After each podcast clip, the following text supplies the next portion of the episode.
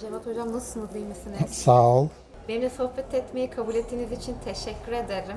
Kendinizi bir tanıtmak ister misiniz?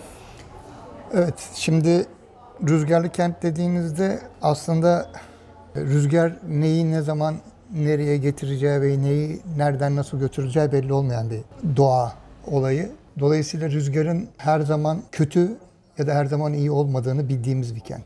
Aynen rüzgarın kentisi gibi kentte. Bazen iyi, bazen kötü. Kentle hikayem e, buraya tayin olmakla başladı.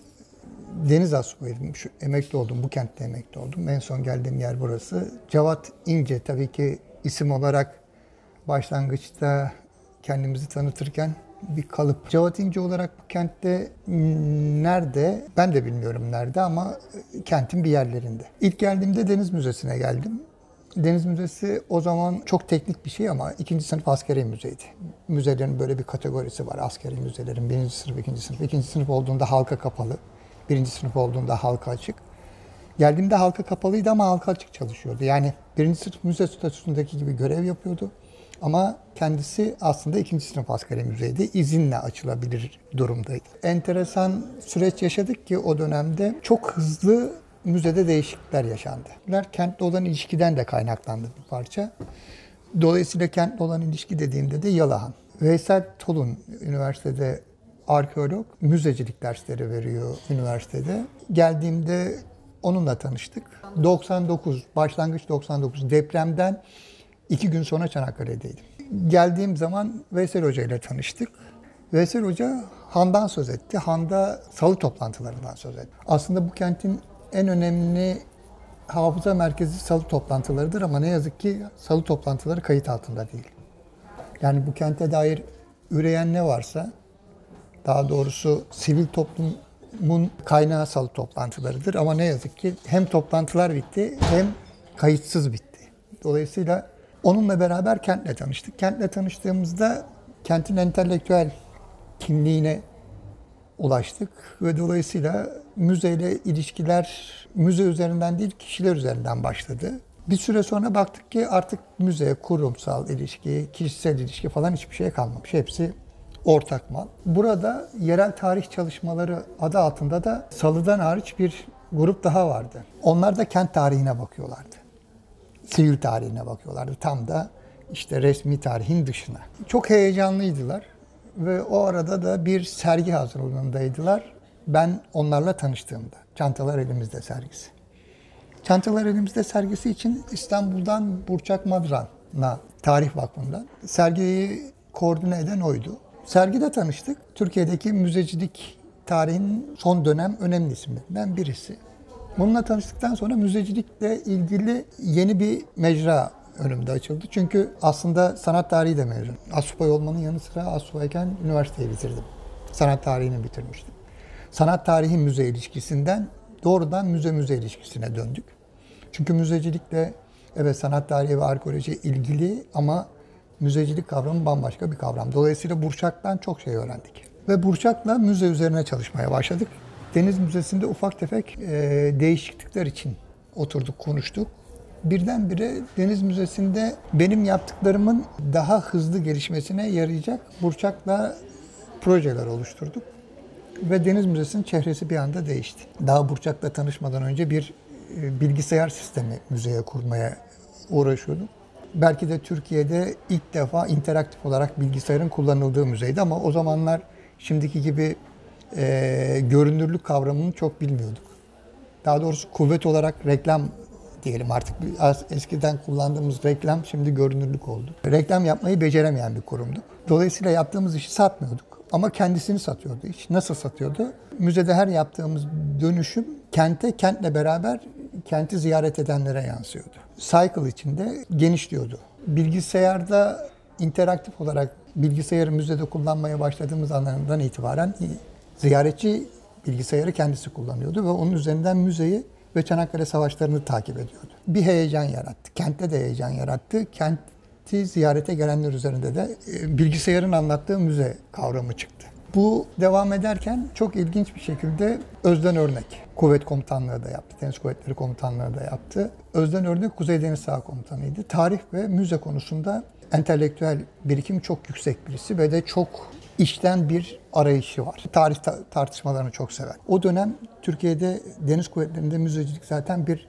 patlama yaşadı. Onun Kuzey Deniz Sağ Komutanı olması benim de burada olmam benim için bir avantaja dönüştü. Yani üst üste geldik. Ben ne önerirsem o onaylıyordu. Ben ne önerirsem o onaylıyordu. Önümde şey yoktu. Yani onay almak, derdini anlatmak için e, uğraşan bir set kendiliğinden yoktu. Dolayısıyla o büyük bir avantaja dönüştü ve bir anda Çanakkale Askeri Müzesi konuşulur müzeler arasına girdi. Kuvvete bambaşka bir şeye dönüştü. O heyecan müzenin her yerine yansımaya başladı.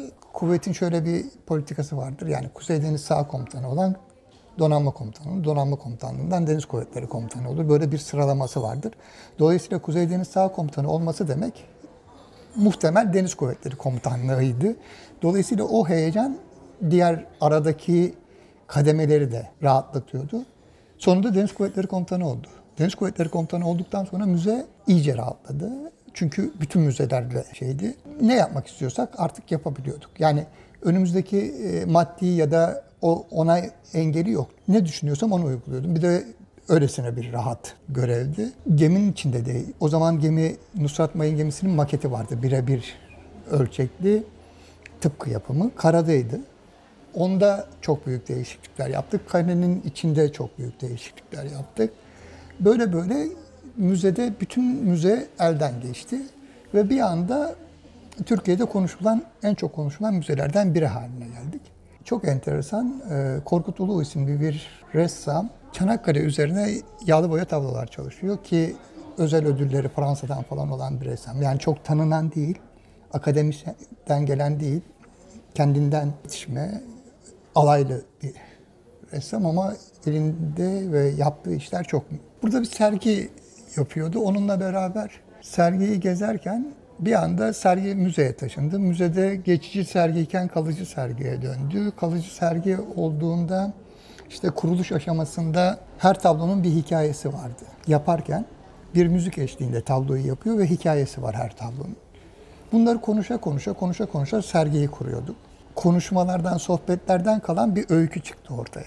Tabloların öyküsü. Protokol geldiğinde müzeyi gezdireceğim zaman o tabloların önünde o ressamın ağzından hikayeyi anlatmaya başladım.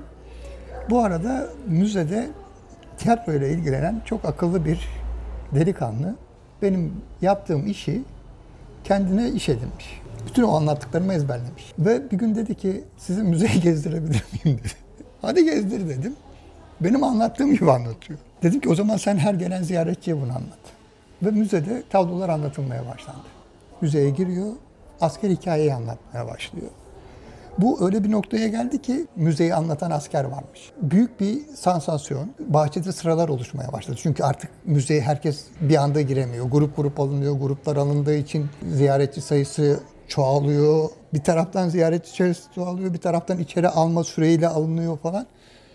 Ama olumlu yani hiç kimsede şey yok. O tablolarla beraber hikaye gelişti, gelişti, gelişti, gelişti. Tabloların yerine yeni bir sergi düzeni falan derken birinci sınıf müze olması konusu tartışmaya başlanmıştı zaten. Ve birinci sınıf müze statüsü aldık. O zaman bir subay, bir devlet memuru 13 tane askerle yapıyorduk işi. Birinci sınıf askeri müze olduktan sonra şu anda yanlış hatırlamıyorsam herhalde 2-3 tane subay var. Bunlardan bir tanesi albaydı, yarbaylığa düştü galiba. 6-7 tane assubay, 10-12 tane devlet memuru ve askerle devam ediyorlar. Aynı yaptığımız alanda aynı işi yapıyorlar bu arada. Şu andaki yaptıkları müzecilikle kentin ilişkisi aynı değil. Kent içinde askeri müzenin varlığını hissedecek bir durum yok. Mesela ben kentte esnafın içine girdiğim zaman esnaftan sponsorluk alıyordum. Ve hepsi şunu söylüyordu. Hiçbir yerde yazma lütfen bu aramızda kalsın. Sponsor olan isminin dahi bir yere yazılmasını istemiyordu. Ve kentten e, çok büyük destekler alıyordum. Sonra e, Yalıhan'dan mesela gönüllü desteği çok fazlaydı. Yalıhan'da olup da askeri müzeye destek vermemiş kimse yoktur. Bir gün geldi tabii ki emeklilik geldi. Emekli oldum. Emekli olduktan sonra o sıralar zaten kent müzesi hikayesi konuşulmaya başlanmıştı. Ama bu arada karşıda restorasyon çalışmaları başlamıştı. Gelibolu. Gelibolu Yarımada üzerinde, savaş alanlarının üzerinde. Namazgah tabyası, Ertuğrul tabyası ve Kilitbayır Kalesi'nin restorasyonu. Bir şekilde o restorasyonun içinde bulduk kendimizi. Ve sanat tarihçisi olarak hem sanat tarihçisi olarak mimarlık tarihini hazırlamak hem de müze teşhir tanzimi ile ilgili bir süreç başladı. O arada kent müzesi tartışmaları var kentte ama kent müzesi ile ilgili henüz herhangi bir şey yok. 2004'tü yanlış hatırlamıyorsam. Emekli olduğumda tabii. Karşıda çalışmaya başladık. İşte Namazgah Tabyası'nın restorasyon projeleri hazırlandı. Kilitbayır Kalesi'nin restorasyon projesi hazırlandı. Ertuğrul Tabyası'nın restorasyon projeleri hazırlandı. Ondan sonra müze teşhir tanzimler. Ondan sonra uygulama sürecinde yine görev aldım. Uygulama sürecinde yine Namazgah Tabyası, Ertuğrul Tabyası'nda çalıştık. Sergilerini hazırladı. Sergilerin bütün tasarımı bana aitti. Bir gün şu anki Kent Müzesi'nin önünde Kent Müzesi yazısı da bir proje. O binaya giydirilen projeler var ya. Ondan gördük. İlginçti. Birdenbire yine Yalahan merkezli olarak, Sarıl grubu olarak e, bu işe bulaştılar. Bir panel hazırlandı kent müzeleri üzerine. Emekli olduğum müzenin konferans salonunda. Belediye başkanından başlayarak arkeoloji müzesinden müzeci arkadaşlar, işte e, mimar arkadaşlar, pek çok disiplinden arkadaşlarla bir panel yaptık. O panelde bu müze nasıl olmalı tartışması devam etti. O gün belediye başkanının ilginç bir cümlesi vardı. Burası bir müze değil, müze kurulma yeri olacak. Müzenin ilk nüvesi olacak. Tabii ki bir müze için küçük.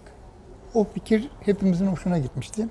Bir kent müzesi değil ama kent müzesinin çalışmalarını. Zaten kent müzesini çimlendirirken de bir müze kurmak ya da bir müze olmadan öteye sıfır malzemeyle bir müze yaptık. Sonunda bir şekilde o mimari süreç müzenin uygulama sürecine döndü.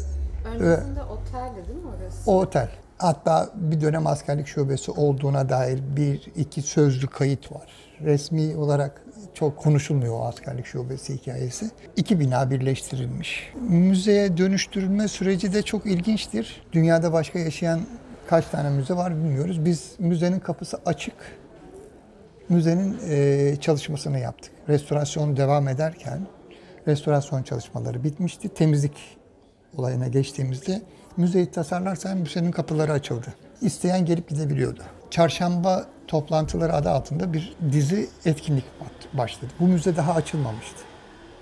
Her çarşamba biz müzede toplantıya başladık. Bu müze nasıl olmalı da sorusunun da cevabı aranıyordu aslında o arada ve kent hafızasını kayıt altına almakta en büyük amacımız. Özellikle e, belli bir yaşın üzerindekilere ulaşmak, sosyal hayatın içinde yer alanlardan önce almak, onunla beraber zaten kendiliğinden o daire büyüyor. 3 ya da 4 ay bu şekilde devam etti. Her ama çarşamba müzenin kapısı açık. Daha müzede sergi yok. Tek bir sergi malzemesi yok. Standlar yok. Hiçbir şey yokken müze aktifti. Her çarşamba müzede etkinlik vardı. Bu süreç içinde biriktirdiklerimizle beraber biz mesela arşiv tarayıp müzeye koymak istemedik. Çünkü arşivde o malzeme var. Ama kentin yaşayan belleğindeki malzemeyi kaybetmemek. Çünkü kime giderseniz gidin ya şu vardı, onda şu vardı. Aa asıl o konunun sahibi şuydu. Dolayısıyla o asıl konunun sahiplerini kaçırdığınız zaman sivil tarihi kaçırıyorsunuz. Resmi tarih orada duruyor. Ya belediyenin arşivinde ya valiliğin arşivinde ya da bir kurumun işte bir şekilde ulaşabiliyorsunuz. Evet orası da önemli. O ayrıca bir çalışma konusu. Kent tarihi açısından önemli ama sivil tarih başlı başına bir olay. Dolayısıyla biz öncelikle bu süreçte malzeme toplamaya baktık. Sivil tarihi toplamak. Bir de kişilerin elindeki malzemenin bağışlanması. Orada mesela ilk aldığımız karar şuydu. Para vererek hiçbir şey alınmayacak. Hepsi bağış. Hepsi bağış olacak. İki, İstanbul'dan birisi geldi, Kaşıkçı elmasını bağışlıyor. Bu cümle böyle. Almayacağız. Çünkü kentle alakası yok. Ama kentten herhangi birisinin dolma kalemi ya da kurşun kalemi geldiyse bir öğretmen, bir öğrenci, bir okulda hikayesiyle birlikte gelen her objeyi alacağız. Her objenin hikayesi olacak. Eski ya da değerli, o tırnak içinde değerli olan değil. Kente ait olan, kentte hikayesi olan. Bütün kent müzesine alınan malzemelerin sergiye alınan ya da arşive alınan malzemelerin hepsinin böyle bir hikayesi olmak zorunda. Ve bu şekilde topladık malzemeyi. Böyle toplayınca kendiliğinden hikayeleri de malzemelerle geldi. Dolayısıyla müzeyi nasıl kurgulayacağımızı o süreç kendiliğinden bize yön verdi. Benim müzede en sevdiğim objeler bisikletler bu arada ki. Yani dediğim gibi yani o bisikletler mesela çok geç geldi. Birisi geldi, o görülünce ikincisi geldi. Ondan sonra mesela bir gece kıyafetinin ayakkabısı kız çocukları mesela ona bayılıyor. Ve kent müzesi olarak yaptığımız en önemli etkinliklerden bir tanesi. Ne yazık ki kaybedilen okullarla yaptığımız etkinlikler vardı burada. Müzeleri geziyoruz etkinliği vardı. Tüm Çanakkale ilkokulları 4 sene yapabildik galiba yanlış hatırlamıyorsam ya da 5 sene. 5. sene siyasetin kurbanı oldu. Tüm ilkokullar, 3. sınıflar yanlış hatırlamıyorsam müzeyi geziyordu. Yalnızca kent müzesini değil, askeri müze, kent müzesi, arkeoloji müzesi, bir reis müzesi. Yani kentteki tüm müzeleri geziyorlardı. Sabah başlıyorlardı akşama kadar. Ve bir kitapçıkla beraber geziyorlardı. Kitapçıkta define avına benzer bir oyunla objelerini buluyorlardı. Müzelerin değerlendirmelerini yapıyordu. En son resim ya da hikaye yazarak bırakıyorlardı defterleri. Mesela o dönemde kentteki o yaş grubunun en popüler iki kişisi kent müzesinin iki çalışanıydı. Bütün kentli çocuklar onları tanır. Biri biraz önce söylediğimiz Turhanlı, diğeri de Macide ile Çağlar Turhanlı. İkisi bütün kentin o yaş grubunun şeyidir, idolleridir. Çünkü onlarla gezdiler. Bütün müzeleri gezdiler üstelik. Yani sadece kent müzesi değil. diğer- Bütün müzeleri gezdiler ve onlarla beraber gezdiler. Gittikleri müzelerde onları karşılıyorlardı. Onlar onlara eşlik ediyordu. Serviste okuldan alınıyordu. Serviste okula bırakılıyordu. Kent Müzesi'ni şöyle söyleyebiliriz. 7'den 70'e herkesin müzesi konumuna getirdik. Ve çarşamba etkinlikleri aralıksız devam etti. Kent Müzesi'ndeki o zamanki kararımız şuydu. Sergi arşivden çıkmayacak. Sergi kentlerin kendisinin içinden gelecek. Herhangi bir konu seçilecek. Onun bir kolaylaştırıcısı olacak. O konunun içinden gelen birisi olacak. Biz kent müzesi olarak yalnızca ona lojistik destek vereceğiz. O bütün süreci örgütleyecek. Ondan sonra sergi tasarımında biz yine ona yardımcı olacağız ve sergi öyle çıkacak. Bütün yaptığımız sergiler kişiler üzerinden. Ee, bakırcılar sergisi yapıyorsan bakırcı birisi o işi organize ediyordu. Öğretmense işte okulsa bir öğretmen ya da işte hikayesi olan birisi. İşte e, neyse o konu, işlediğimiz konu neyse o konunun içinden gelenler. İşte orkestralarsa orkestralarda çalışanlardan birisi. Bütün o süreci organize eden. Ve şöyle bir şey vardı. Sergi süresince ulaşamadıklarımızın ulaşabilmesi için müzeye çarşamba etkinliklerindeki planlama sergiyle paralel gidiyordu. X kişisine ulaşamamışız. Ama öyle birisi var. Sergi sürecince ulaşamamışız, duymamışız, bilmiyoruz. Buradaki sergi olduğu zaman ya şöyle birisi de vardı, niye buna gitmediniz dediğinde o zaman onu çarşamba etkinliğine çağırıp orada eksik kalanını da çarşamba sohbetlerinde tamamlamak gibi bir süreç işliyordu. Dolayısıyla kent müzesi bu şekilde devam ederken Seramik Müzesi hikayesi kentte gündeme geldi. Yer aranıyordu vesaire. Sonunda o süreç oldukça yoğun geçti. Yine aynı şekilde kentin bağışlarıyla seramik toplanmaya başlandı. Askeri hamam belediyeye devredildi. Restorasyonu tamamlandı. Müze sergisi hazırlıkları yapıldı. Yine hiç ücret ödenmeden obje tamamlamaya gidildi. Seramik Müzesi oluştu bu arada. Bu arada karşı taraftaki namazgah tabyası bitti. Ertuğrul tabyası bitti bunlardan önce. Onun arkasından Mecidiye tabyasının restorasyonu başladı. Orada yine mimarlık tarihi danışmanlığını yaptık. Onun arkasından Anadolu Hamidiye tabyasının restorasyon projesi başladı. Onun yine mimarlık tarihini danışmanlığını yaptık. Sonra Kent Müzesi'nden ayrıldık. Orayı bırakır bırakmaz Çanakkale Savaşları Enstitüsü'nde Barış Borlat diye bir tarih bölümünde hoca olan arkadaş dedi ki sohbetlere biz devam edelim. Onun çatısı altında, enstitü çatısı altında tarih ve kent sohbetleri olarak devam ettik. Bir sene orada tamamladık. Şey girdi de araya pandemi. Pandemi.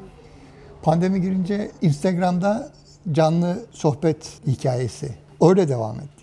Ki teknoloji özürlü olarak Instagram'da o o apayrı bir deneyimdi.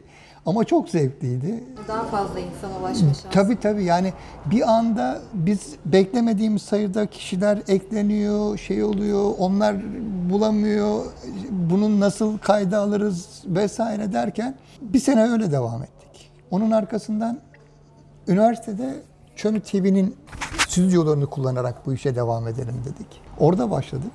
Bir sene sonra da orada yine 15 günde bir konuk alıp Orada ama daha e, şey konular yani tarih ya da kent üzerine daha akademi. Yerelden tabii ki vardı işte Şahabettin Kalfa vardı. Ahmet Kol Koparan'ı yine aldım orada da. Yerele dair de orada yalnız şöyle bir avantajımız var. Şimdi orada arşiv yapıyoruz. Evet. Orada kayıtlar arşivde ve YouTube üzerinden isteyen kayda ulaşabiliyor. Bir sürede öyle devam ettik. Başka ne yaptık? Herhalde Bayağı kent belli için 99'dan beri askeri müzeden şu günümüze kadar böyle bir Ya şu anda olmuş. şu şu anda arkeoloji müzesi harici. Onun da tabii oluşma sürecinde aslında burada çok tartışmalar yaşandı. Yani bugün arkeoloji müzesinden söz ediyorsak burada Osman Kofman'ı unutmamak lazım. Yani Kofman tüm hayatını müze için harcadı ama adamcağız ne yazık ki müzenin açılışını göremedi. Yani o süreçte mesela e, Mehmet Danış AK Parti belediye şey AK Parti milletvekiliydi. O çok büyük emekler verdi. Şimdi herkes son en son kimse onda kilitleniyor ama yani o isimler çok önemli isimler. Burada İsmail Erten'inden Saim Yavuz'una, Aynalı Pazar Gazetesi'nden Murat Kıray. Murat Kıray hemen hemen 15 günde bir, ayda bir, iki haftada, iki ayda bir bir haber yapması yani o süreç sonunda yarışmaya dönüşmesi, yarışmanın açılması, projenin kazanılması o süreçler çok ilginç ve çok önemliydi. Buraya müzesi zaten benim son zamanlarda gördüğüm en güzel müzelerden bir tanesi. Ee, şimdi işte ama dediğim gibi o süreçte gerçekten çok ciddi kentin dinamikleri çok ciddiydi. Yani valiliği, belediyesi, sivil toplumu hepsi birlikte iş yapabilme yeteneğine sahipti. Dolayısıyla onun işte bir yarışma projesiyle şey yapılması, elde edilmesi dahi burada olgunlaşan ve Mehmet Danış'ın gerçekten büyük emeğiyle Ankara'da bakanlıkta kabul ettirilen yarışmanın açılmasıyla projenin elde edilmesi oranın başlangıçtan itibaren bu halde olacağının zaten sinyaliydi. Dolayısıyla o süreçleri yaşadığı için diğer müzelere göre avantajlı. Kazanan ekip de iyi bir ekipti. O ekipte de mesela Deniz Ünsal sergiyi tasarlayan. Şimdi mesela hiç konuşuyoruz. Deniz Ünsal'ı kimse anmıyor. O serginin ta- küratörü, sergiyi tasarlayan kişi Deniz Ünsal. Ödüller alınıyor. Hiç Deniz Hoca'nın adı ortada yok. Yani biz bazen galiba teşekkür edilmesi gereken kişileri çok unutuyoruz. Biraz sanırım toplumsal olarak Şöyle bir şey var yani evet oradaki tüm çalışanlar çok önemli. Ama bazıları bunun içinde özel teşekkür hak ediyor. Yani Rüstem Aslan deyince şimdi yalnızca Rüstem Aslan bir kazı ya da hocanın asistanı değil. O işin içinde emek veren, enerjisini ve zamanını harcayan kişi. Onu bir diğerlerine göre bir tık önde konuşmak lazım. İşte Murat Kıray.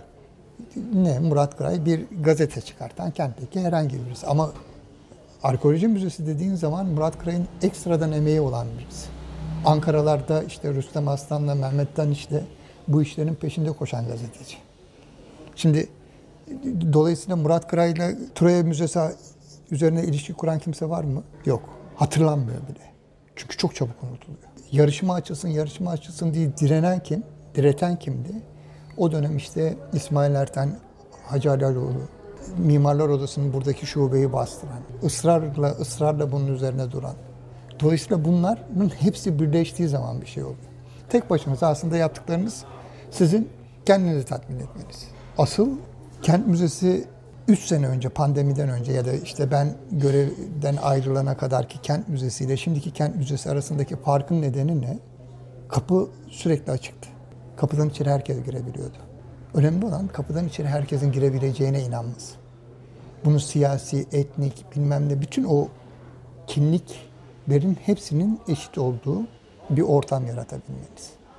Birisi o kapıdan içeri girerken burası bilmem belediyenin burası işte bilmem kimin çalıştığı yer burası biz buraya girersek bize kapı açılmaz duygusunu vermediğiniz sürece orası sizin.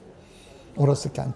Görevim süresince, yaptığım işler süresince en önemli şey onu tutabilmek. Orası herkes. Askeri müzede de aynı şeyi yapıyorduk. Mümkün olduğunca oranın belli bir kural evet, disiplin evet ama bir müze. müze olarak ne vermesi gerekiyorsa, örneğin denetleme günleri askeri mekanlar özellikle korunur, kapatılır vesaire alınmaz. E, sen bunu daha önceden duyurmadıysan kapıya gelmiş adam falanca kilometre mesafeden ve diyorsunuz ki bugün kapalıyız. Yok böyle bir şey. Kapalıyız değil. 3'e kadar kapalıyız, 3'ten sonra açacağız. Ve mümkünse bunu duyurmak. Panoda, bir yerde, daha önceden bunu duyurmak. Web sitesi diye bir şey var artık yani bütün herkesin. Onu orada duyurmak zorundasınız çünkü insanlar sırf belki müze için geliyor. Hem zamanını harcıyor, hem parasını harcıyor. Çok önemli. Buraya kadar gelmiş ve kapıya geldiğinde diyorsunuz ki kapalıyız. Böyle bir şeyiniz yok. Lüksünüz yok. Ve bu yaptığınız işlerin hepsinde birbirleriyle ilişkisini kurabiliyorsanız o herkesin sahip çıkma olayıdır. Askeri müzeye dediğim gibi esnaf da sahip çıktı, halk da sahip çıktı. Askeri müze belki de Türkiye'deki en fazla halkla iç içe olan askeri müzedir. Oraya malzeme taşı. Sırf tabii kent dediğimde Yalahan'dan söz etmiyorum. Askeri müzede mesela karşının meraklıları var. Yani sırf Gelibolu alanının meraklıları var. Onların getirdiği belge, getirdiği malzeme, yani bunlarla ilişkiniz yani sizin ilginiz neyse bir kere onun sivil ayağına çok iyi diyalog kurmak zorundasınız. Bir kentte sivil ayağını unutursanız, sivil tarihini unutursanız, yani askeri tarihin sivil alanı yok mu var? Onu unutursanız orasının bir ayağı aksar ve tökezlersiniz bir noktadan sonra. Her şey mükemmel olduğunu sandığınız an gidiverirsiniz ama dediğim gibi yani bir müze zaten dünyada müzecilikte de öyle. Çevrenle eğer taşı attığında dalgaları çevrende yaratamıyorsan en yakınından en uzağa doğru o müze orada attığın taşın attığı yerde kalan bir müze oluyor. Kentte de eğer rüzgar esiyorsa ve o rüzgar buraya bir şey getiriyorsa onu yelken açıp kent alabiliyorsa bir yere götürür. Ama rüzgar eserken yelken açamayıp ya da yelkeni açıp rüzgarın şiddetini bilmezseniz yelkeni de kırarsınız. Dolayısıyla bu kent böyle tehlikeli bir kent. Rüzgarı var. Yelkeni açtığında rüzgarın şiddetini iyi hesaplayamayanlar yelkenleri kırıp kenti durdururlar. Rüzgarı güzel hesaplayanlar yelkenini ona göre açar. Ona da yön verdiği sürece o rüzgar bu kenti çok güzel yerlere götürür. Aa, çok güzel bir açılışta kapanış yaptınız hocam. Çok teşekkür ederim ya. Bir yandan böyle hiç sormama bile gerek kalmadı bir şey. Böyle aklımdaki her şeyi siz zaten böyle çok güzel bir şey Bilmiyorum. aktardınız. Bir yerde böyle bir şey merak ettim aslında böyle. Ee, müzedeki mesela bütün o eşyaların bir kısmı işte kentte yaşayan Rumlardan var. Benim hatırladığım işte Ermenilerden ve Yahudilerden de var. Şu an burada olmayan topluluklardan. Bağış Ee, noktasında Er, Yahudilerden gelen oradan gelen malzeme çok az. Orada bir çan var. Rum Kilisesi'nin çanı. O zaten kilise yıkıldığında alınmış. Ya da Katolik Kilisesi'ni tam hatırlamıyorum. Öyle bir çan var. Onun dışında Musevilerden gelen burada Musevi ailelerden bir iki aile var. Şu anda hala kentte ya dört ya beş Musevi aile var. Onlardan gelenler var. Zaten bisiklet şeyin yahu ne yahu ben şu hatırlayamadım ama Evet yani o onun ailesi zaten öldüğü günün hemen çok kısa süre sonra bisikletini. Çünkü o kentte bisikletle dolaşan bir adamdı. Yani o ikili dolayısıyla oradan gelen malzeme. Ermenilerden hiç malzeme yoktur. Ermenilerle ilgili kent hafızasında da bilgi yoktur. En kötüsü odur. Bu kentin hafızasında tek Ermeni yok. lise var. Ermeni kilisesi var ama ilginç şekilde Ermenilerle ilgili hiç kimsenin hafızasında hiçbir şey yok. Bu imkansız. Bir kentte topluluk, cemaat ne derseniz deyin olacak ve kentin hafızasında onlara ait hiçbir şey olmayacak. Bu imkansız bir şey var. Ama bu kentte kimse konuşmuyor. Evet burada böyle ekstra aşırı bir ketumluk varmış gibi hissediyorum ben. Ermeni konusunda bu kentte kimse bir şey konuşmuyor. Ben hem kent müzesi süreci içinde hem ondan öncesinde hem ondan sonrasında bu kentte konuşulmamasının da yine bu kentin kendini saklaması ile ilgili bir şey var. Şu çıkabilir. Önemli ailelerde problem var. Ya isimleri şu anda çok zikredilen ailelerin bunlarla bir ilişkisi var. Yani ismi zikredilen dediğimde tanınmış işte bilmem şu aile bu aileden söz etmiyorum. Yani bu kentin hafızasının reddettiği, unutmak istediği bir şey var Ermenilerle. Çünkü Musevilerle mesela yaşadıkları problemi hepsi konuşuyor. Çok rahat konuşuyorlar. Yapılanları, çıkış noktasını, Bir yandan yağmayı, yağmayı vesaireyi sivil toplum da konuşuyor bunu. Yani sırf resmiye e, girmeden sivil toplum kendisi konuşuyor. Rumlarla ilgili zaten şey yok. Arada bir mübadele gibi bir uluslararası cinayet olduğu için konuda kimsenin bir şey konuşmaya ihtiyacı da yok. Konuşmuyorlar da. Orada bir ketumluk değil, konuşmamak var. Ama Ermenilerle ilgili ketumluk var kentte. Yani Beni hiç hiç hiç mi bu kentte Ermeni ile arkadaşı olan yoktu? Ermeni için bir şey söyleyebilecek. Bu kadar mı uzaktılar birbirlerine? Ben bir gün Yahudi Mahallesi, eski Yahudi Mahallesi'nde dolaşırken bir amcayla böyle fotoğraf çektiğimde hani böyle bir muhabbet ettik, tanıştık. Hani bana istediğini sorabilirsin ben işte atıyorum 50 senedir buradayım falan noktasında. Havra var zaten orada onu konuştuk. Dedim de eski Ermeni kilisesi var. Sanırım Ermeni mahallesi de orasıydı falan dedim. Burada hiç Ermeni yoktu ki falan böyle. Ama o kadar inanarak söyledi ki.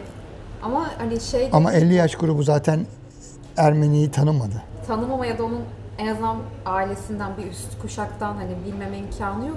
Bir de hani çok somut bir miras yani kilise hani desem ki o da yoktu. Bir şey yok. Ama. Yani bu, bu kentin en ilginç tarafı şey. Ben mesela şeye yazdım, İstanbul'a yazdım. Patrikli'ye yazdım. Dedim ki böyle böyle bu cemaatle ilgili hiç mi kaydınız yok? Burası Gregorian olduğu için de bir problem var. İstanbul'daki Patriklik Gregorian değil. Ee, dolayısıyla orada da cevap dahi gelmedi. Çok ilginçtir bu kent Ermeniyi silmiş. Benim iki tane beklentim var burada. Ya çok kuvvetli bir Ermeni aile var. Türkleşmiş durumda. Herkes onu saklıyor birlikte. Ya da çok fazla Ermeni malı üzerinde insan var. Birazcık bir- birisi bir tarafı kurcalarsa öteki taraftan çıkacakların sonucunu kimse görmek istemiyor. Öyle. Zaten Türkiye tarihi içerisinde. Tabii tabii. O ama bakın bütün mesela en kötü tırnak içinde diyelim milliyetçiliğin yoğun olduğu yerlerde dahi Ermeni nüfusla ilgili birileri bir hatırası vardır. İyi ya da kötü. Yani kötü hatıra da yok. İşin kötüsü kötü hatıra da yok. Yani anlatabiliyor muyum? Yani dese ki şöyle şöyle kötülük yaptılar, böyle böyle yaptılar, şunu yaptılar, bunu yaptılar falan o zaman diyeceksin ki ya tamam bu adamlarla böyle bir şey olmuş. Kötü hatıra da yok. İyi hatıra, hadi iyi hatıra yok. Tamam eyvallah. E, Burayı terk etti bu insanlar. E bunlar terk ederken bir şey yaşanmış olması lazım. Hiç mi kötü şeyiniz yok? Yani sana bir eziyet etti, işte yaktı, yıktı, bir şey yaptı de. Yok. E işte şöyle iyiydilerdi, böyle iyiydiler, şöyle komşudular, işte ekmek yerdik, kızartma yapardık, onlar bilmem ne yapardı, Pascal. Bir şey de o da yok. Böylesine suskunluk çok enteresan bir suskunluk. Yani be- ben, ben mesela küçücük Anadolu'nun küçücük kasabalarında yaşayan Ermeniler var. Hala o kasabanın içindedir. Bırakmış gitmişse de o kasabada Ermeni yaşadıysa onunla ait ya iyi ya da kötü anlatılan bir hikaye vardır. Şöyle zulmettiler, böyle öldürdüler, bilmem ne yaptılar vardır. Ya da ya o kadar iyiydiler ki şöyle yaparlardı, böyle yaparlardı. İşte bayramda giderdik bilmem ne yapardı. Çocuktuk bize bilmem yumurta verirlerdi falan. Bu hikayelerin hiçbiri yok kentte. Bu çok ilginç. Musevilerle var. Evet o bayağı- Musevilerle var. İyi ya da kötü Musevilerle var. İyi anlatan da kötü anlatan da var. Ermeni yok. Rum yine Rum'la ilgili de yok. Ama Rum'un mübadelesi var. Mübadele olduğu için Rum'un bir ilginç tarafı var. Orada da mesela çok şey yok. İntepe daha çok Rum hikayeleri yine orada var. Ben bu hanın mesela işte adalardan gelen Rumların hanken gelip burada konakladıklarını vesaire okumuştum bu Yalıhan kitabında. Galiba şey Hasan abilerden yani Turhan ailesinden önce de sanırım bir Rum işletiyordu galiba öyle bir Girit'ten gelince bir devir teslim gibi bir şey oldu sanırım. O da ayrı bir şey ama bu mesela bulunabilir ya da hani netleştirilebilir bir durum ama Şimdi bu, burayla ilgili olarak şey mesela Gökçeada ve Bozcaada Rumları ile ilgili hikayeler var. Onlar var. hala- Orada, orada ilişki devam ediyor. Ama kentin Rum nüfusuyla ilgili bilgi yok. Ermeni nüfusuyla ilgili bilgi yok. Özellikle Ermeni nüfusu. Rum dediğinde de yine yani böyle çağrışımlar bilmem neler işte şuradadır, buradadır falan gibi cümleler var. Ama Ermeni nüfusla ilgili tek bir hafızada tek bir hikaye yok. Bu bu kadar olamaz. Bir mahallesi olacak bir cemaatin ve o cemaat bu anda kentte hiç yok ve hiç hikayesi yok. Bir Artin'in kahvesi var ortada dolaşan internette falan filan. Yani Artin'in kahvesinin gerçek olup olmadığı dahi belli değil. Bir Ermeninin göya hikayesi o da.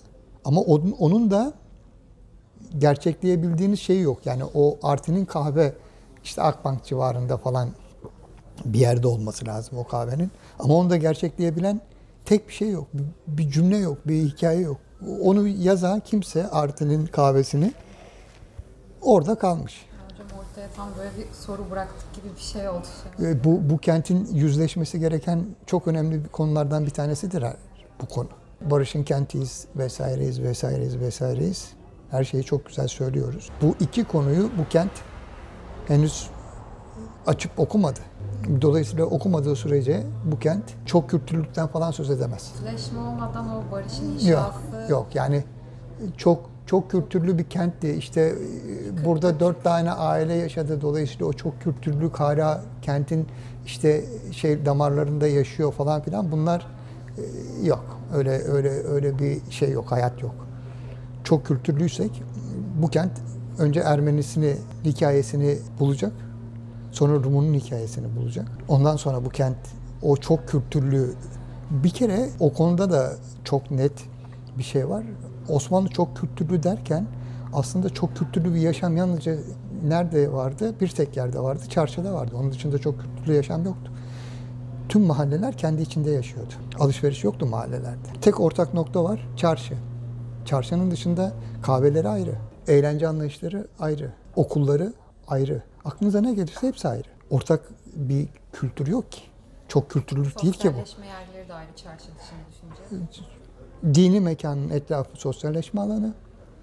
Çarşı, ekonominin olduğu yerde bir bir araya geliyorlar. Orada da alışveriş. Onun dışında bir ilişki yok. Dolayısıyla e, birbirlerine alışveriş yok ki. Çok kültürlülük dediğin zaman hiyerarşik bir yapının içinde çok kültürlülük olmaz ki. Eşitler arasında çok kültürlülük olur. Dolayısıyla Osmanlı çok kültürlü değildi. Müslüman altında teba. O da teba. Ama Müslüman şeriatı altında diğerleri kendi mahallesinde kendi şeriatıyla idare eder. Nereye kadar? Müslüman mahallesiyle ilişkiye kadar. O andan itibaren çok kültürlülük yok. Osmanlı'nın şer'i hükümleri yönünden mevzu. Dolayısıyla bu kentte de o onun çok katısı var aslında.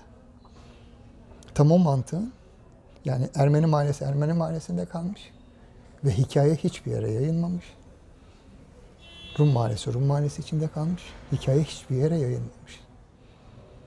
Museviler Cumhuriyet döneminde de devam ettiği için hikayeleri var. 6-7 Eylül olaylarına kadar. Onun dışındakiler bu kentten çok daha erken ayrılmışlar ve dolayısıyla onların hikayeleri yok. Hikayeleri var. Yok değil. Ama açığa çıkartacak araçlar yok. Abi bir soruyla bıraktık gibi oldu. Yani bu kentin en büyük, bence en büyük sorunlarından bir tanesidir o. Ben mesela yine İstanbul'da çocukluğum geçti. Yedikule'de geçti.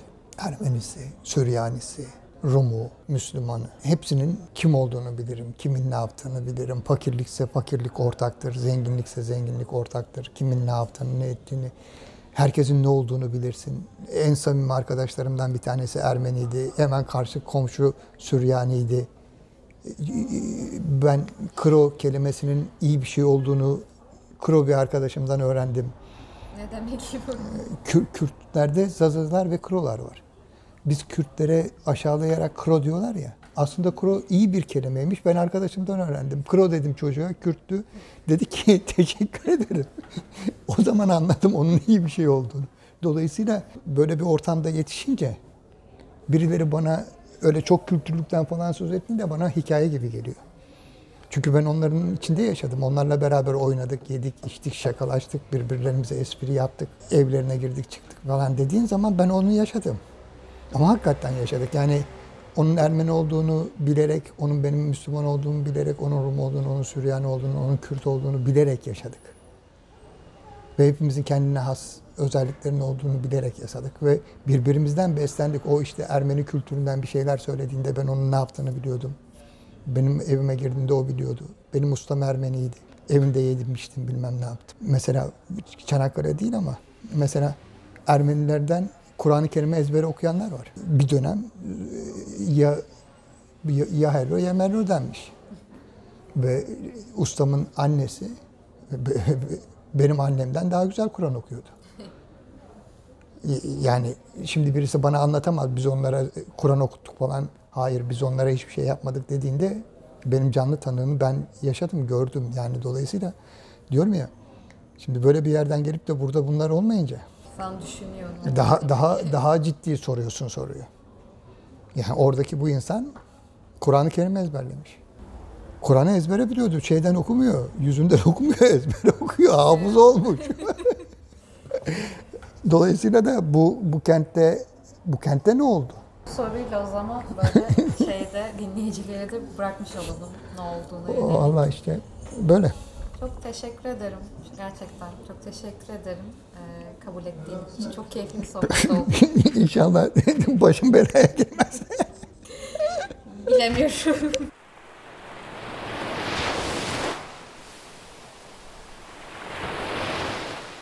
Fugamundi sundu.